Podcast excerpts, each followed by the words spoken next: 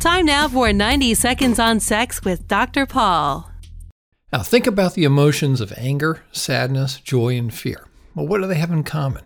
Well, one thing is you can usually tell which one a person is feeling by looking at his or her face, but it's different with love. You usually can't tell if a person's feeling love by looking at his or her facial expression alone. Well, there appears to be at least four different kinds of love. One type is called passionate love.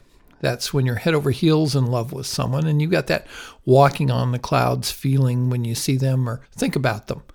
Another type of love is called companionate love, which is what you tend to feel for a long term mate after the passionate love stage has gone. It's described as a feeling of calmness, comfort, and security. A third type of love is called maternal love, which is what a parent feels for a child.